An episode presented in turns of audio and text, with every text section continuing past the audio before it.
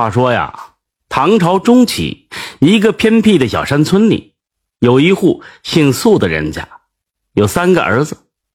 大儿子名叫素天佐，长得是身强力壮，善使一根木棍，百八十人是不得近身。他家呢，家境贫寒，连吃饭都成问题，更别说娶妻了。因此，这素天佐年满二十，还没有说上亲。苏天佐呢，有一个远亲在边关当了一员将领，他打算前去投靠，谋个出路。但是他家里拿不出盘缠。这苏天佐一咬牙，肩扛哨棒，踏上了去边关的路程。渴了就在路边人家讨口水喝，饿了就找路边的人家讨碗饭吃，晚上便靠在人家的屋檐下，或者睡在草垛下。最让这苏天佐苦恼的是，便是吃饭了。每当他找人家讨饭时，人家看他身强力壮，便指责他有手有脚的，不去挣钱，却来讨饭，说话说的非常难听。难听也就罢了，反正他能忍。但是有些人还斥骂一顿之后不给吃的，将他赶走。有时候他只得饿着肚子赶路。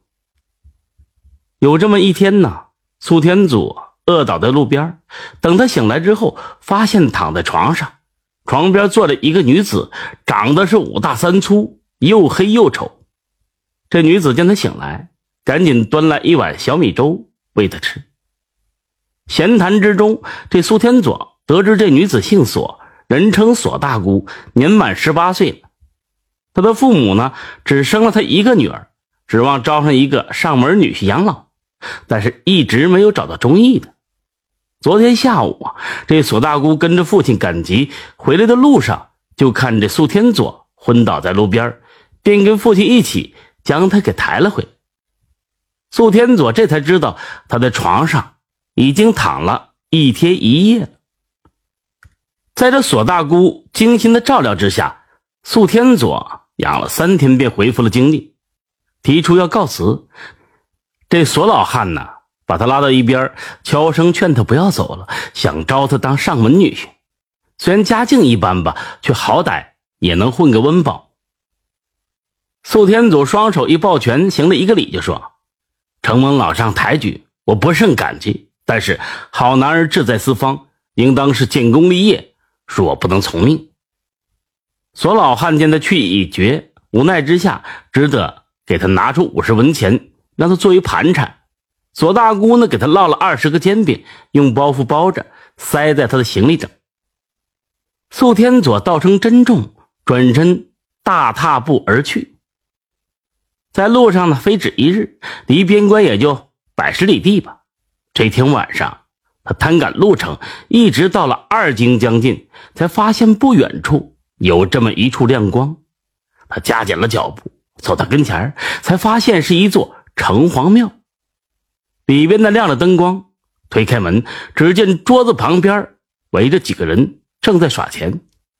听见这门响，赌钱的几个人一齐是看过来。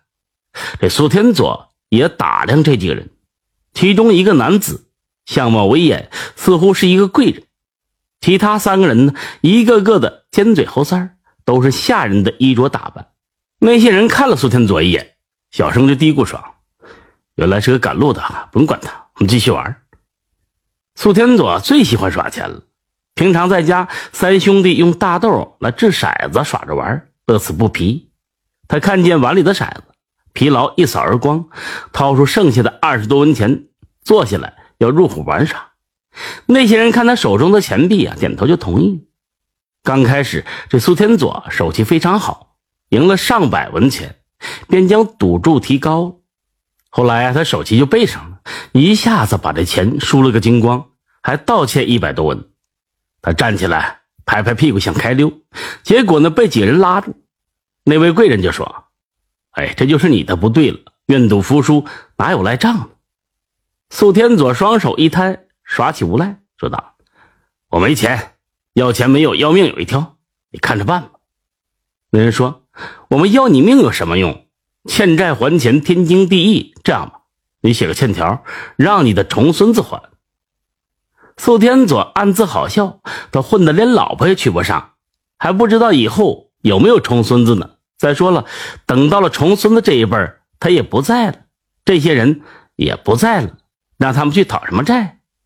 想到这里呢，苏天祖气定神闲的就说：“行，我写个欠条，你们就去啊找我重孙子讨要那一百多文钱吧。”那人微微一笑说道：“且慢，到时候。”可就不止一百文钱了，利滚利加起来，少说也得一万两白银。这苏天佐大吃一惊，船人想，姑且写下欠条，脱身要紧。至于欠条，到时候叮嘱这后世子孙不承认不对付，随风去嘛。他当即提笔写下了一万两白银的欠条，交给了那人，也不睡觉了，提着哨棒大踏步而去。到了边关之后呢，苏天佐找到了远亲，这远亲呢让他当了兵，开始吃军饷。两年后，在他远房亲戚的提拔下，他当上了最低级的军官。这一天，守门的士兵来报说有一个女子来找他。苏天佐来到营门外，只见一个又黑又丑的女子风尘仆仆的站在外边，竟然是索大姑。原来啊，她的父母。先后去世，她无处可去，于是变卖了家产，来到边关投奔这苏天佐。苏天佐呢，就娶了索大姑，在军营旁边租了几间屋，安置了索大姑。过了几年呢，索大姑给他生下了四个儿子。后来，边关用兵平乱，苏天祖因军功升迁，当了将领。年老的时候呢，辞官回家，颐养天年。六十岁寿终正寝。临终的时候呢，他叮嘱儿孙，让他们转告所有的重孙子，如果有人拿着欠条来讨债，一律不认账。这后来，苏天佐的重孙子们都长大成人，其中这长重孙呐叫苏延礼，是一个商人，在县城开了这么几家店铺，生意兴隆，赚了数十万的家财。这天呢，素延礼前去库房查看。大吃一惊，发现这银锭少了许多，足足得有一万两白银。在库房的地上放着一张欠条，这纸张发黄，落款是他们的曾祖父素天佐的名字。这苏元礼想起了曾祖父遗传下来的叮嘱，心中起疑，忙去找道观里的老道长。这老道长道行高深，掐指这么一算呢，明白个中原委，就跟他们讲了起来。原来跟苏天祖赌钱的那些人不是普通人，而是城隍庙里的判官和小鬼他们讨债来了，赊走了一万两白银，留下了欠条。得知是这个原因，苏延礼心里就释然了。欠债还钱，天经地义嘛。